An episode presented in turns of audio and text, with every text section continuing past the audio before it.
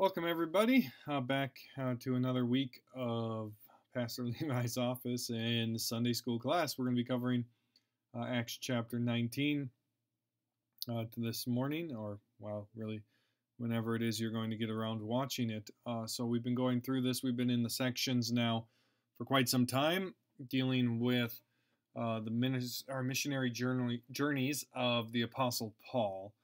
so, we'll do a quick review here and we'll get in. Carrie, make sure you're paying attention, all right? If you're not, I'm going to find out one way or the other. So here we go. Let's go ahead and get into this. Uh, get into the review here. Uh, Paul and Barnabas, as we said at the beginning, they were serving at the church at Antioch and they were um, praying and fasting and they were called to missions. The church funded and sent them on their first missionary journey. So they went around and uh, started preaching, specifically on the island of Cyprus and then into the southern areas of Galatia and, and whatnot around there. And they've always started by preaching the gospel to the Jews in the synagogue. That's where they, they would always begin, and then they'd move on out to the Gentiles after uh, the Jews couldn't put up with them uh, any longer.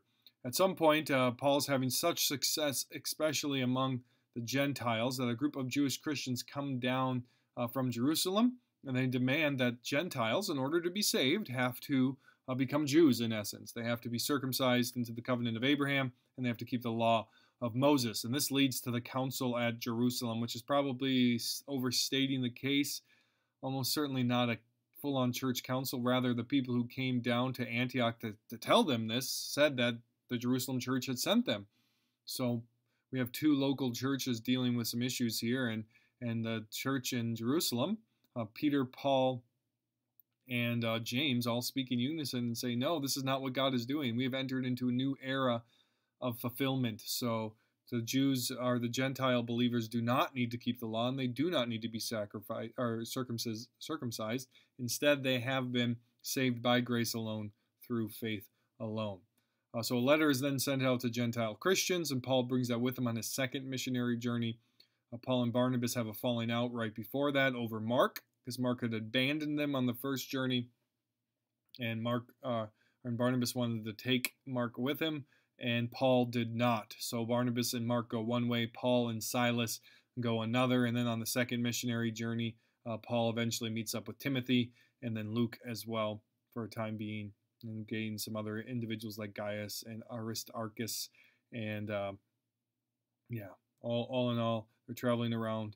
And Paul preaches in Philippi, where he's imprisoned, uh, and then he's set free, but he doesn't actually leave the jail, and the jailer is, is saved and he was beaten before that, and he says, Hey, I'm a Roman citizen. You can't do this to me. But he's quietly then escorted out of town. He preaches in Berea, where the Jews are more noble and they measure everything by the word of God and they receive this word of Jesus Christ with eagerness and with faith. And then he then moves on uh, to Thessalonica after that and preaches the gospel there as well.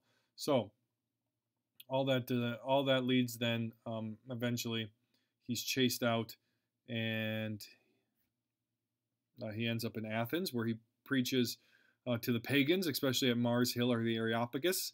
He, he preaches there, uh, starting with creation and the God as the creator and the judge of all, and then he works his way to the resurrection of Jesus Christ. Uh, the second missionary journey uh, winds down then after that as he heads to Corinth. He stays there for a while, preaches, where he meets up with Aquila and Priscilla, uh, who are an exile out of Rome, Jewish Christians. And then he ends up in Ephesus with them as well. And he only stays for a short time, and they ask him to remain with him. But he says, If the Lord wills, uh, I will come back, which is important because if we move into the third missionary journey here, uh, Paul's going to do just that. He's going to spend a lot of time in Ephesus, a lot of time uh, with that uh, city. So here's a little map of the third missionary journey. It was introduced in our last or in the back end of um, chapter 18 before we talked about Apollos a little bit. Apollos ended up in Ephesus. Aquila and Priscilla pulled him aside because he was lacking some of the knowledge of Jesus Christ and what he had done. Uh, so Apollos then sends out to Corinth, and we know from the letters to First and Second Corinthians uh, that that became an issue as some people started to say, "Hey, I'm following Apollos instead of Paul." Well, that really isn't the way Paul and Apollos' relationship worked. They were working together to preach uh, the gospel, preaching the same message. So here's a little bit of the map there. You can see, uh, you can see Ephesus there. So as he starts this uh, third missionary journey up there in Antioch on the right, uh, or over there by uh, north of Jerusalem by the edge of the sea, uh, he starts going up through that Galatian area again, and he stops by these churches he has planted, sees how they're doing, and the, the text really covers that really quickly. And then he, we get this long period of time, both in the text uh, and in Paul's actual life in Ephesus. So uh, 19 pretty much deals all with Ephesus, and there's going to be some run over in that in chapter 20, as well as Paul says farewell to the elders in Ephesus. So Ephesus is a major stop here in this third uh, missionary journey before he moves on uh, to some other areas as well. So that's kind of our review. Let's go ahead and we will jump in here to Paul in Ephesus. Uh, yeah, sorry, that's Acts 19, uh, 1 through 17. Acts 19, uh, 1 through 17. The word of the Lord reads, or 1 through 7. Sorry, mistakes. Uh, and it happened that while Apollos was at Corinth, Paul passed through the inland country and came to Ephesus. There he found some disciples, and he said to them, Did you receive the Holy Spirit when you believed? And they said, No, we have not even heard that there is a Holy Spirit. And he said, Into what then were you baptized? And they said, Into John's baptism. And Paul said, John baptized with the water of repentance, telling the people to believe in the one who was to come after him, that is, Jesus. On hearing this, they were baptized in the name of the Lord Jesus. And when Paul had laid his hands on them, the Holy Spirit came on them, and they began speaking in tongues and prophesying. There were about 12 men in all. so, our big idea here is Paul arrives in our. I skipped the big idea. Let me find it here in my notes. Our big idea is here is that faith in the Old Testament isn't enough. You must believe in Jesus Christ. All right, so this is um, a reoccurring theme throughout the entire book of Acts that the Old Testament points forward to Jesus. Jesus ushers in this new era of fulfillment, this new era of, of redemption. And without him, your faith in anything of Abraham, Moses is worthless if you reject the substance of that, who is the person of Jesus Christ. So faith in the Old Testament isn't enough. That's our big idea. You must believe in Jesus Christ. So here's Paul, Paul in Ephesus. Uh, in verse 1, he arrives in Ephesus after going through those churches we just mentioned in Galatia and that surrounding area that he had planted. He comes back to Ephesus just as he said when he left, If the Lord wills, um, I will come back and I will stay with you. And that is exact, exactly what he does. So he now comes to stay in Ephesus for some time. Eventually, he from Ephesus, he writes the letters to the Corinthians uh, and Galatia uh, while in Ephesus. And um, Apollos will end up there with him at some point as well as he's writing uh, that letter to the Corinthians. Uh, as we move into verses 2 and 3 here, we see, let me read my Bible a little bit here. Um, 2 and 3, we see that he encounters this group of disciples. And what he means by disciples here is not Christian disciples. There's probably some confusion at first, but as you can see, we'll see through Paul's questions here, he doesn't actually think they're Christians once he's done talking with They're really disciples of, of John the Baptist. So, verse 2 And he said to them, the disciples, Did you receive the Holy Spirit when you believed? And they say, No. So they haven't really believed. In fact, they haven't really believed in Jesus, as Paul's later question is going is going to make make clear here. See in verse 3. Now, and they said, No, we have not even heard that there is a Holy Spirit. And then he said in verse 3, Into what then were you baptized? And they said, Into John's baptism.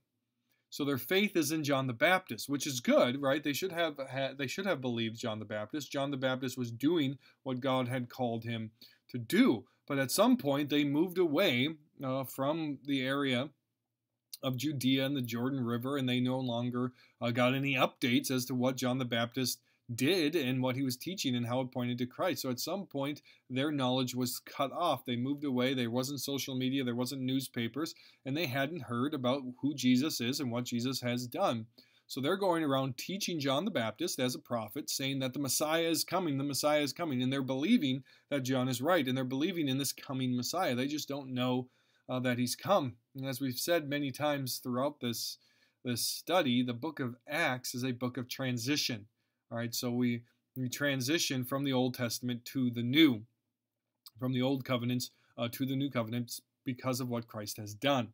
And John the Baptist is a part of that transition, and so are his disciples here. So, Paul and the disciples of John the Baptist here in this interaction, Paul's asking probing questions, and the way that he asks them tells us uh, a little bit about who they are. They don't have the Holy Spirit. If you don't have the Holy Spirit, you can't be a Christian. John chapter 3 In order to see the kingdom of God, you must be born again. You're born of the Spirit. Uh, they have they haven't been baptized into the name of Jesus. They've only been baptized with the baptism of John. So that moves us to verse 4. They said, or and Paul said, John baptized with the baptism of repentance, telling the people to believe in the one who has come after him. That is Jesus. So the main problem, Paul says, is you haven't believed in the one who came after him. The whole point of John's ministry was to say, This Jesus, pointing at him, right? This Jesus, he's it. He's the one I'm here to tell you about. And so if you believe in John the Baptist and you don't believe in Jesus, then you haven't actually believed in John the Baptist uh, the way that you should. So their problem is an ignorance of who John was prophesying about, and that is Jesus Christ. So they are primed and ready because John did prepare the way, and the preparing of that way uh, is is this repentance that he's preaching, this turning away from their sins. But the Old Testament and John Baptist as the as the pinnacle of that Old Testament is just preparing the way for the Messiah, Jesus Christ. So when, when Jesus says later to some of John's other disciples in the Gospels, or actually before, before this in, in timeline, but after John the Baptist's ministry, when he says to them, into the crowds, uh, when they ask, Are you really the Messiah? And Jesus says to the crowds after the disciples leave, There's no one greater who has come before than John the Baptist. He's the greatest. But the least of these, the least of those in my kingdom are going to be greater than John the Baptist. Now, how can you say this? Well, how is John the greatest? Well, John is the greatest because he gets to do uh, the very thing that all of the Old Testament was about, that all the Old Testament prophets wanted to do, which was actually identify that Messiah, that Savior, the one who's prophesied all the way back in Genesis 3, the one who would crush the head of the serpent, uh, the offspring of Abraham uh, the king who would sit upon David's throne, the anointed one, the one who would usher in God's rule and God's kingdom. All of the Old Testament is building to that, and John the Baptist is the pinnacle of the Old Testament because he gets to be the one to say, It's him. This is the guy we've all been waiting for. Right? And that means he's the greatest of the Old Testament in that respect, but he's also then going to be least than he's going to be lesser than the least of the kingdom because now the kingdom is a new fulfillment of all those things that the Old Testament has talked about. So even the least in that kingdom will be greater than the ones who are waiting uh, for that kingdom to come. So their problem is this ignorance of Jesus, uh, but they get corrected here by, by the Apostle Paul. On hearing this, they were baptized in the name of the Lord Jesus. And when Paul had laid his hands on them, the Holy Spirit came on them, and they began speaking in tongues and prophesying. And there were about uh, 12 men in all. So here's this pattern we see again and again throughout the book of Acts. Um, there's repentance, there's faith in the name of Jesus, and then after that, uh, there is baptism.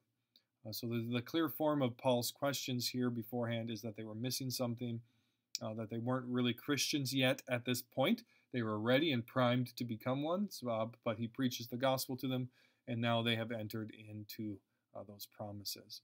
So this section here sets us up uh, really well for some theology and practice uh, to talk about. Uh, and then we're going to talk a little bit about the basic Christian experience. And by that, I mean the basic Christian experience of conversion, of becoming a Christian. What is it?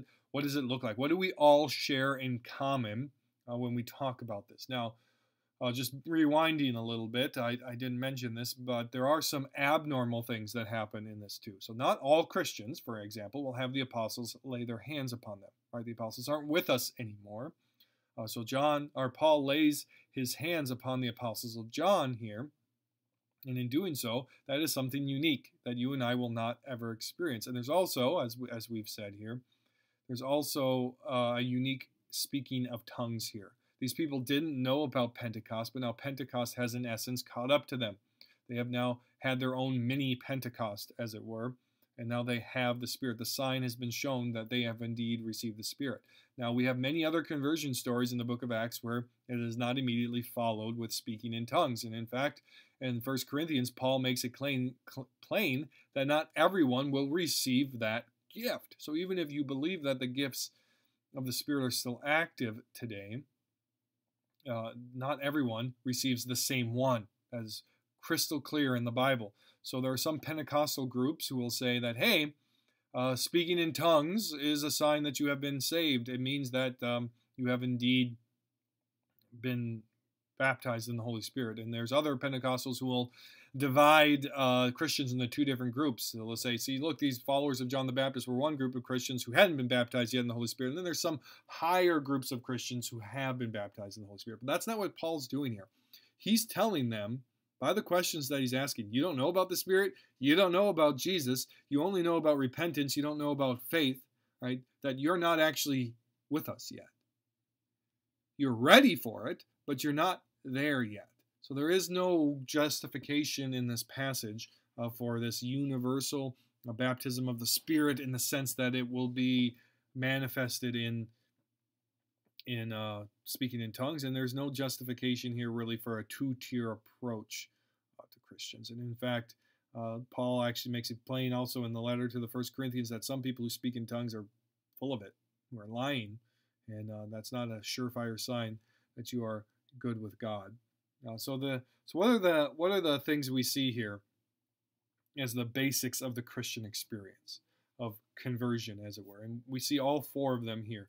These are universal. We see them throughout the book of Acts here. And the first is repentance. John prepared the way for Jesus Christ by preaching repentance, by preaching on the sins of the people. And that would be their repentance would be manifested in being baptized in John's baptism. This is still a necessary step, not John's baptism, but repentance. You cannot, you cannot come to Christ without repenting of your sins. It is impossible. That is the needed preparation before the next step. And the next universal step, that is true of all Christians, all Christians must repent, and all Christians must have faith in Christ. Not just a general faith in some Messiah, but in the Messiah, uh, Jesus Christ. We need faith in Him. All right, so repentance is a change in heart, a change of mind, a change of attitude that works itself out in faith. As I've said before, these are two sides of the same coin. They always come together. True repentance leads to true faith, and true faith uh, has repentance with it. So let me put it this way: without repentance, faith, or without faith, repentance is incomplete. If you do not have faith, your repentance is incomplete. It's not good enough to just say, My sin is wrong. It has to lead then to a faith. But without repentance, faith is impossible. If you just stay in your sin, you will never believe. So, this trusting in Jesus Christ, uh, the repentance and the faith work together. The third thing, as initiation into uh, the Christian community, into the kingdom of God, is baptism. One of the sad uh, statuses of Baptist life uh, today is that baptism has become kind of unimportant. Uh, baptism is a command, as I've said, of Jesus given to us. And the fact that uh, Baptists today, many Baptists today, minimize the importance of baptism because it doesn't save, which it doesn't, um, is a sad, sad reality. We would be, anybody who does that is out on an island as far as the Christian faith is concerned in the last 2,000 years. Baptism is important, baptism is necessary. It does not save you, but Christ has commanded it, and you should do it. Baptism represents this repentance and faith, those first two steps. It represents the washing away of your sin. It represents being rose again in new life uh, in Christ. The idea of an unbaptized Christian would be odd to Paul. If he were to encounter an unbaptized Baptist today, he would say, You're lacking something. It's not that you are saved by the baptism, but it's not okay to just ignore the commands of Christ. And then, fourth, uh, all Christians also receive the Spirit. Right?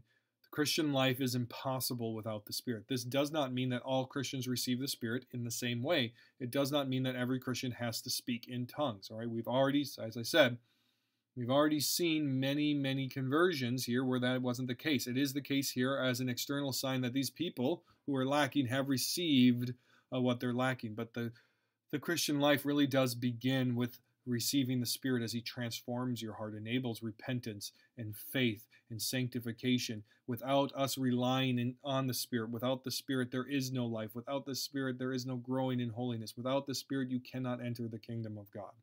So these are the four universals of the Christian uh, conversion experience.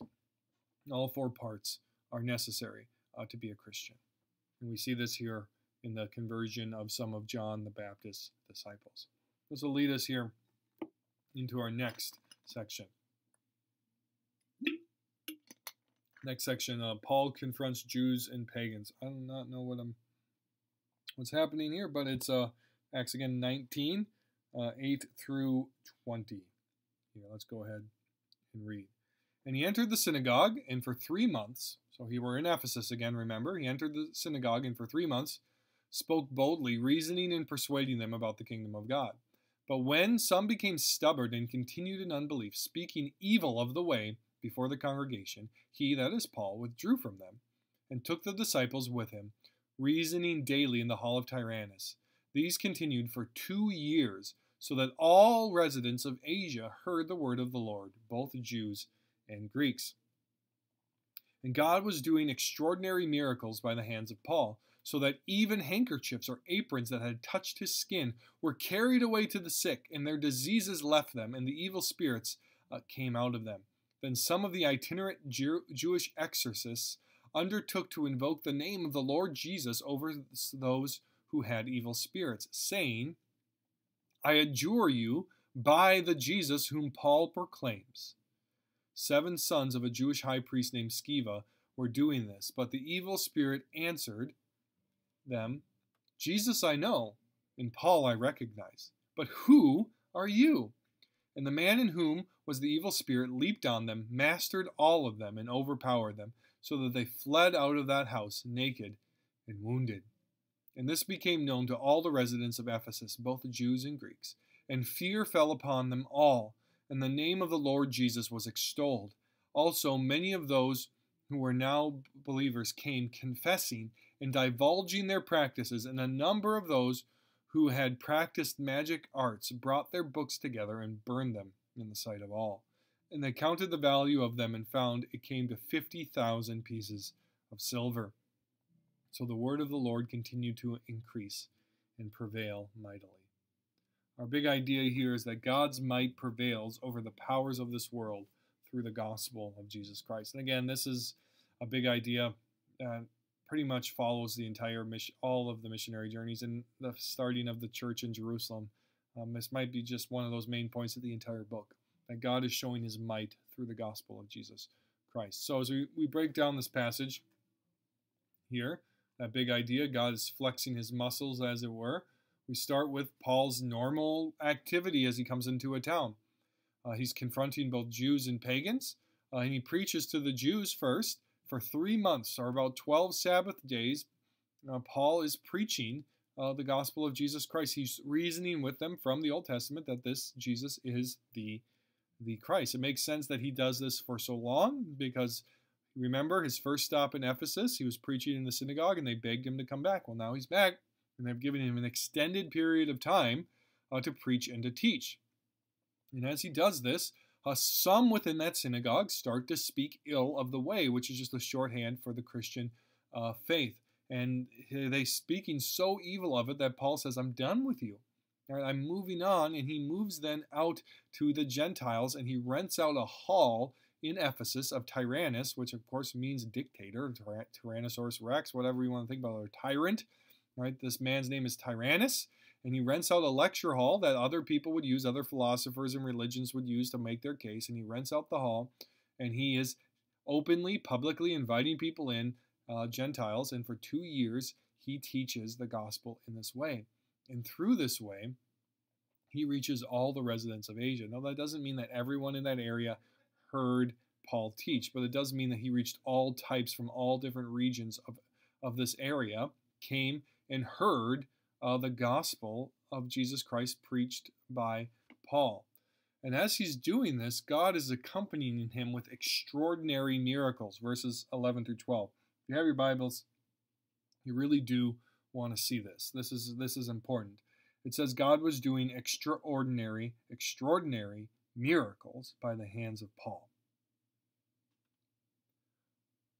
Now, any miracle is extraordinary, but Luke goes out of his way to tell us that even among the miracles, this is different.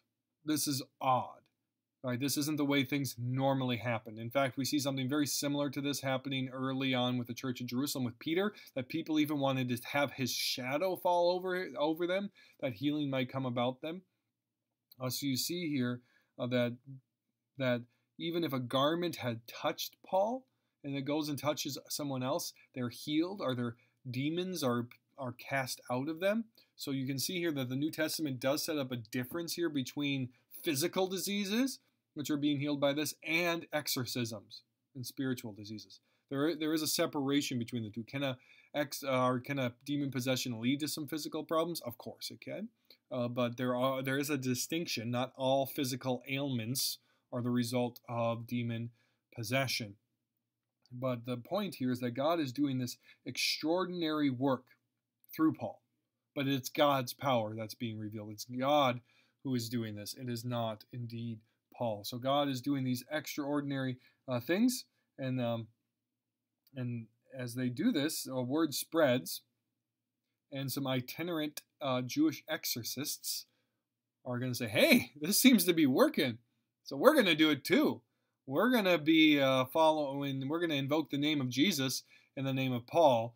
even though we don't believe. And this will show us again that only the real deal works. There's, there's no small amount of irony here.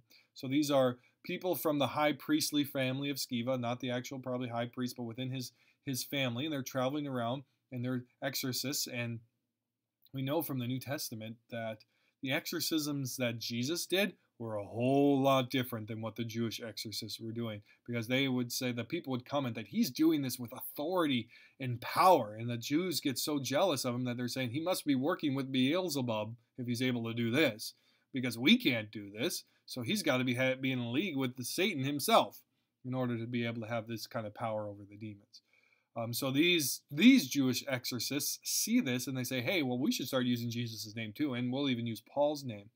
And the irony really falls in that as they do this, the demon possessed man looks them in the eyes and he says, I know Jesus. I know this Paul. I know the power they have, and you aren't it. It ain't you. Right? You don't really believe in this. And what ends up happening is instead of the demon being exorcised or brought out of the person, they're the ones who are cast out. The demon beats them up, strips them naked, and chases them out of the house. So we see here that the power of the gospel is not some cheap trifle. It's not something that can be mimicked or copied. Uh, it only is given by God by grace uh, through faith, as it were. So, word of this reaches around the country, and uh, fear and praise is the response. Now, we should park on this too. I know I've already said that a, a few times here, but in response to all of this, the town, it says, has a fear of God. And this became known to all the residents of Ephesus, both Jews and Greeks, and fear fell upon them all, and the name of the Lord was extolled. So they respond with a proper amount of awe and fear because this God who is doing this is a whole lot different than the gods that they have been worshiping. It's a whole lot different than anything else they have seen. So they are rightfully fearful of God. He's got their attention. He's doing a mighty work in Ephesus. This same God who casts out and heals is the same God who will judge them and will judge us. So it is right to look at God and to have a proper amount of fear and respect and offering. But they also praise Him because He's doing good works. He is doing mighty things. And He is showing them, and He's showing us, that uh, He is in control and that we are finite. We are unable to save ourselves. Now, as we think about uh, the chaos that's going on in our own society today, we really should be struck with a fear but not of a virus. Should you have prudence when it comes to this thing? Sure. But you should fear God. God's hand, in some way, has moved against us as a world, as a country. And God is good and righteous in his judgment. And the proper response is not pandemic, it's not going crazy, it's not following mobs, which we'll talk a little bit more lately. It's repentance of our own wickedness as we as we look at this when we see these things and we understand that god is sovereign and in control of everything you need to stop worrying so much about a virus that doesn't mean don't take precautions but it does mean that your your life should not be driven by this fear rather you should turn and look to god and fear and awe of him and praise him for how great and mighty he is and this then this faith that we see in the passage here leads to a total a rather shocking a form of repentance. Look at uh, verse 18 and 19. Also, many of those who are now believers came confessing and divulging their practices, saying, We were wrong.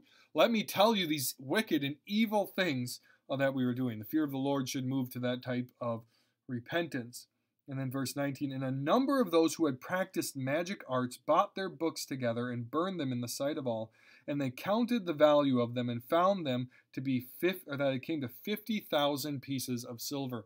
Now the piece of silver there is about a day laborer's wage. So you have 50,000 days of work going up in smoke, burned. Now, uh, some prudent uh, th- thinkers there might have said, well, well, we don't believe in these things anymore. We can get rid of them. We can sell them uh, to someone else. But no, that's not what repentance looks like. You don't profit off of wickedness. You don't profit off of your old life. You renounce it and you destroy it and you put it to death. It was common in the ancient world to sell spell books. One of the things that made the that was supposed to increase the potency of a spell was to keep it secret.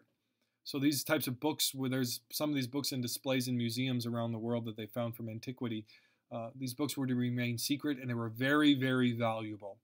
And they would use these to manipulate God's healings, all these other things. But these things have been found utterly worthless and powerless in comparison to what God is doing through Paul in his ministry here. So what do the people do? They do exactly what they should do in repentance. They renounce their sin. They destroy it. They hate it. They crush it. They have a public burning of these spell books, and they put them.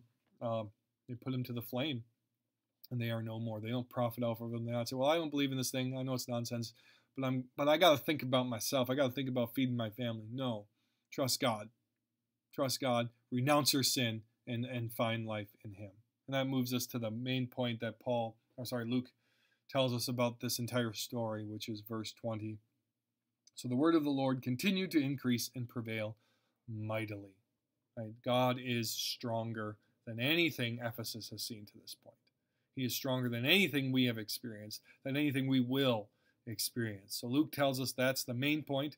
God is prevailing through the teaching, He's prevailing through the miracles, and it is evidenced by this repentance and the burning of these pagan uh, rituals and this uh, religious nonsense that has taken hold of Ephesus.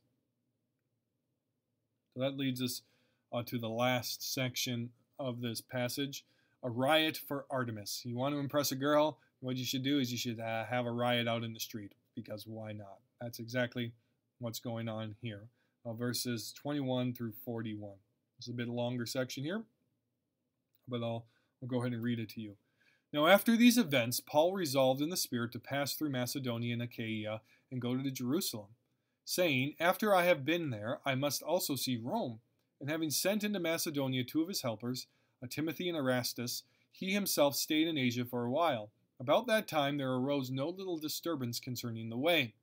For a man named Demetrius, a silversmith, who made silver shrines of Artemis, brought no little business to the craftsmen. These he gathered together with the workmen in similar trades and said, Men, you know that from this business we have our wealth.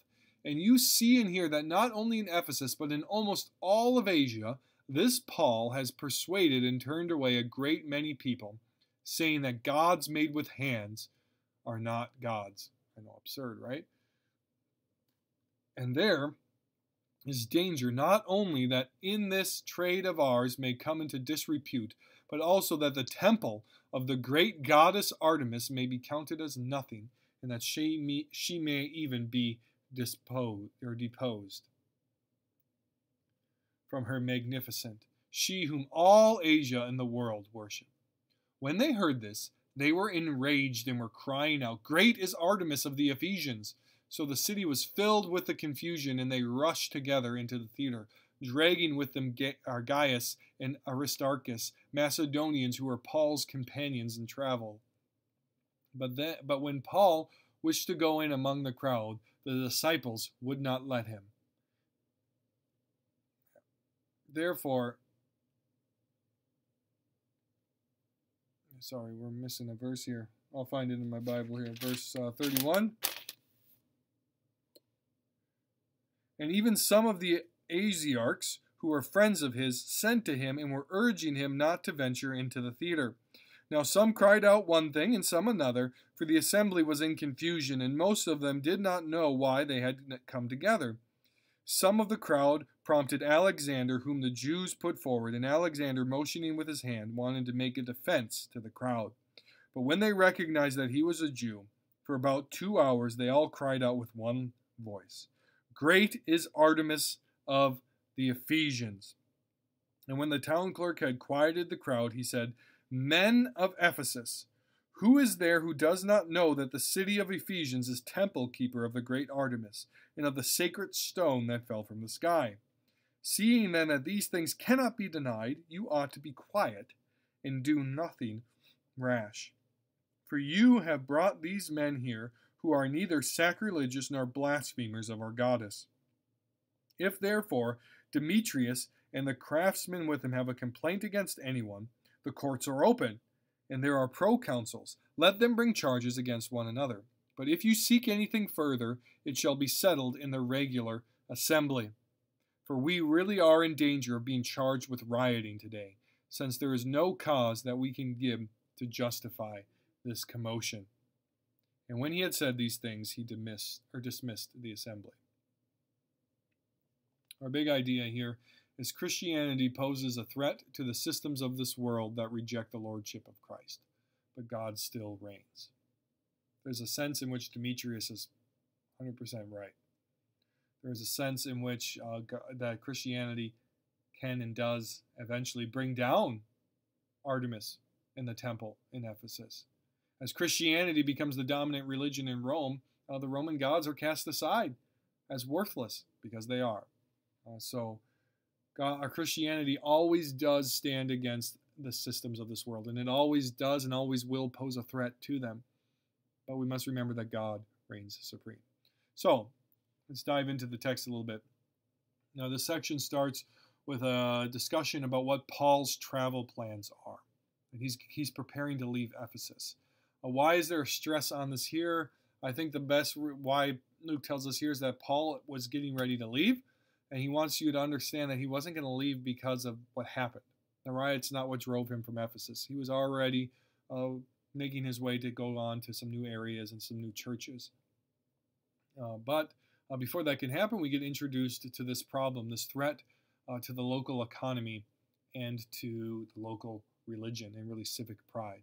So, with these large scale conversions and with the public spectacle, uh, that was coming uh, because of them, the public burning of these pagan rituals and these pagan uh, books.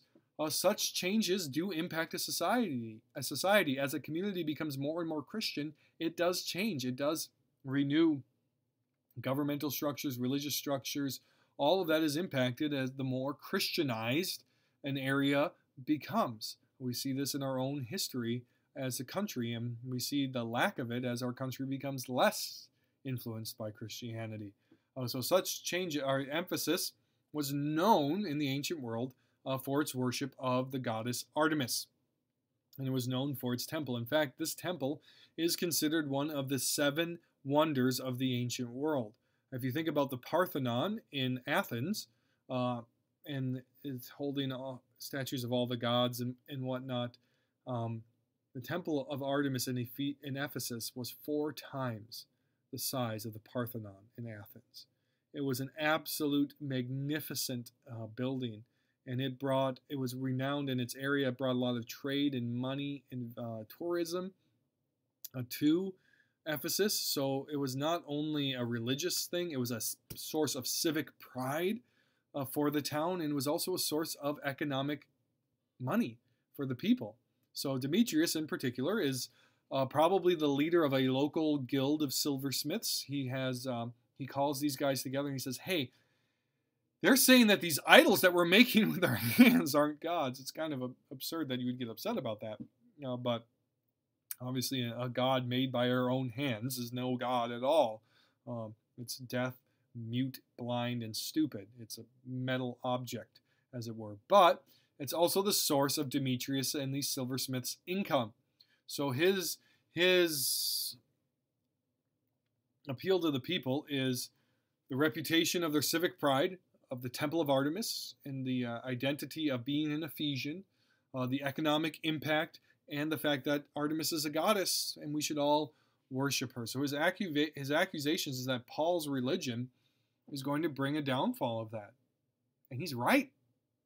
And then history proves that eventually that's what happened.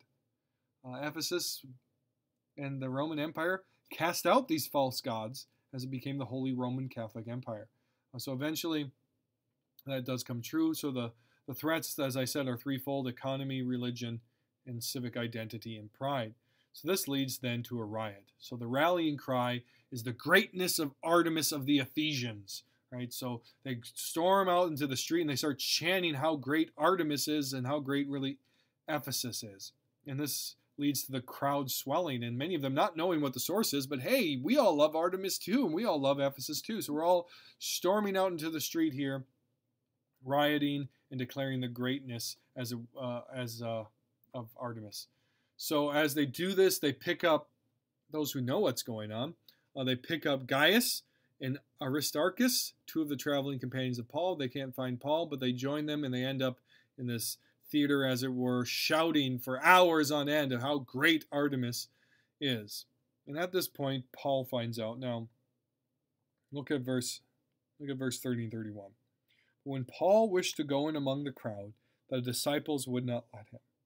And even some of the Asiarchs, who were friends of his, sent to him, urging him not to venture into the theater. So Paul sees this. He sees a couple of his friends in trouble. He's been in, in difficult situations before. He's been beaten, he's been imprisoned, he's been stoned almost to death. Uh, and he says, I'm going. I'm not scared of this crowd. I'm not scared of this mob uh, mentality. I have Paul has this boldness, but his boldness is thwarted. The disciples, uh, the fellow Christians say, Paul, you can't go out there. They're going to kill you. They're going to kill you. And then some Asiarchs all say the same. Now, who are the Asiarchs? They're leaders. They're people of high places. They send word to Paul Apparently, they know Paul. Apparently, Paul's made some friends in high places at this point, and they know Paul well enough to know that when he finds out, he's going to come. He's not a a shrinking violet, as it were. He is a man who's going to stand there, and if you're going to, and he's not going to be intimidated uh, by violence or death. He has a full trust in the resurrection of Jesus Christ and a full trust in the sovereignty of God. So he says, I'm going, but he is convinced that those will probably make the situation worse if he does. But as the mob has its uh, victims there, we can see a description of the mob here in verse uh, 32. Now some cried out with one thing and some another, for the assembly was in confusion, and most of them did not know why they had come together. Some of them, the crowd prompted Alexander, whom the Jews put forward, and Alexander, motioning with his hand, wanted to make a defense to the crowd. But when they recognized that he was a Jew, for about two hours they all cried out with one voice Great is Artemis of the Ephesians.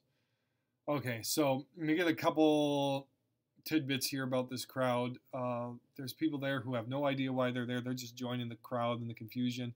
Uh, as as hysteria sweeps, let the let the let the listener hear, let the reader understand. As hysteria sweeps, uh, mobs and groups form that are not fo- functioning on facts or reason. It's just it's just a mob. And this is why mobs and hysteria are never, ever uh, a good idea, and is never something a Christian should be following. Uh, so, as confusion and anger sweeps forward, and they're so angry at these Christians that uh, there's some Jews caught up in this as well. Alexander's one of them, and the Jews put him forward, probably to speak to say, "Hey, we're not with them. Us Jews are different, but the crowd recognizes that this man's a Jew, so he doesn't worship Artemis, so they shout him down. All right, nothing new there, right? We have some mobs, uh, uh especially political mobs lately, uh, before this virus thing happened, who would go around and what they would do is shout people down, even on college campuses. If somebody comes in who speaks against us, we're not going to reason with them. We're not going to try to prove them wrong. We're just going to shout at them until they shut up. Well, again, there's nothing new under under the sun. So this mob is confused. It's full of anger. It's not performing uh, performing uh, rationally. And again, I do want to stress this. Our world today is acting like a mob. It really is. It is acting like a mob driven to and from by hysteria. We need more of the boldness of Paul as Christians the willingness to say, I'm not scared of the mob. I'm not going to act like the mob. I'm not going to be kowtowed uh, by the mob unless of the actual mob. I'm not saying don't take precautions. I'm not saying that you shouldn't be washing your hands or, or thinking about those who are who are more vulnerable than yourself. You should, but you cannot, you must not, as a believer in Christ, be driven by fear. You cannot, you must not go along with the flow of these mobs, these online mobs or the government as it is, each domino is the, the, the latest catastrophe when the numbers really don't add up for the type of reaction that we're having at this point. Uh, so take precautions, yes. Be wise, yes. But part of that wisdom and part of being a Christian is not giving into fear, is trusting in the sovereignty of God, knowing that He has appointed all the days of your life, and knowing with certainty that you will be uh, risen again with the Lord Jesus Christ on the last day. Uh, however, you die, for you will die at some point. Um, death is not the final word. Christ is. So as we continue on in this sto- in this uh, story here, if you're still with me, 46 minutes in here, uh, a rebuttal is offered, and this rebuttal is offered by uh, the town clerk. Uh, so what's the town clerk? Uh, the town clerk would be a high-ranking official, as it were. the high-ranking official was was especially in charge of relating and being a uh, liaison between the Roman government, the the larger federal government would be the comparison we would use today, the imperial government with the local government of Ephesus. So this is a man, a man of great importance, and he knows how to quell this mob. He does an excellent job of dissecting their arguments and getting them to dis- disperse. Right, and it basically boils down into four main points that he makes. First, he says, None or no one can question the greatness of Artemis and the great greatness of Ephesus. So he affirms them in their main chant, right? That great is Artemis of the Ephesians. Right? He says, No one can question that we are the temple keeper, that we are the pinnacle here of the worship of Artemis, that a, sto- a stone from heaven fall from this goddess to us, a meteorite, right, that was considered in the ancient world a gift from the gods, that was fallen to us here in Ephesus so that we could be the keeper of Artemis. And we have built this great temple. And no one, not even these Christians, not even Paul, can deny the greatness of Artemis and the temple. That's not entirely true, right? So he's a false god. That's the gospel message. Uh, but that's where he starts. The next point he makes is that these people haven't actually attacked Artemis. All right, so they're not sacrilegious. They haven't looted the temple. They haven't said to shut down the temple. Now, given the opportunity and the right circumstances, Paul almost certainly would have said those things, um, but not now, not at this point in, in the history of Ephesus. Instead, uh, what the the town clerk is most likely getting at here is that the people need to, or the people need to understand that these people are Jews, and the Jews are exempt here. They don't worship our gods and that's fine. It's not sacrilegious. They're not tearing down this temple. You need to get over it. The third point he makes is where he really starts to put the screws to these individuals, where he says, the, There are proper channels for your complaints. And this ain't it.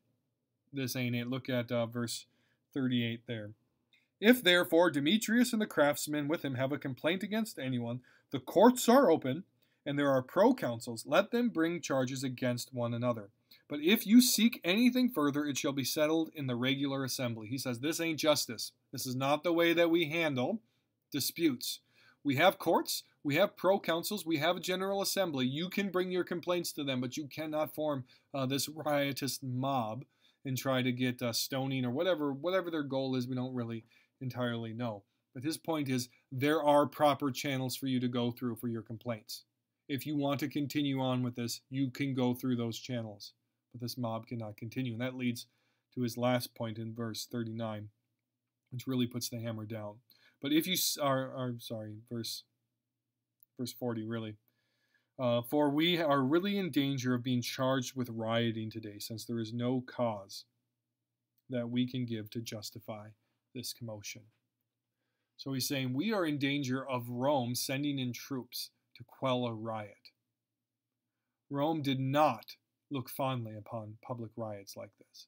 So his warning to them is you're the ones who are behaving badly here. And if you keep acting this way, the entire city of Ephesus, the greatness of Ephesus, will come into question because we will have an imperial lockdown, as it were, upon this town. And there will be punishments for the entire city of Ephesus for your behavior. So you need to stop. If you have charges, you can bring them in the proper channels, but you can't riot. And really, as the town clerk, one of his jobs would have been probably to report the riot. So he says, We're in danger here. This could happen. So what are you going to do? And that leads us to the end of this chapter. Uh, the crowd uh, disperses. And when he had said these things, he dismissed the assembly and they all left. The riot has been calmed. People have come back to their senses. Uh, the reasoned defense has been made. And uh, the church has been delivered yet again. We don't know if if uh, Demetrius and company ever did file charges, but it seems that the church has come through this rather unscathed and God's power has been uh, displayed. So, that leads us uh, to the end here of chapter 19. Uh, most likely, almost certainly, we won't be meeting in person again on this next Sunday, so I'll post again sometime next week, uh, Acts chapter 20, and we'll wrap up this, this part in Ephesus, as it were, with Paul as he says farewell to the elders and leaders of that church. Very informative, very important passage uh, for our understanding of how the church functions, how pastors function, and, and all of that. So we'll pick that up again next week. I miss seeing you guys all. Unfortunately, we'll probably be in my office again next week, but hopefully we'll be seeing each other again shortly. Thank you, and uh, I hope you're all doing well out there.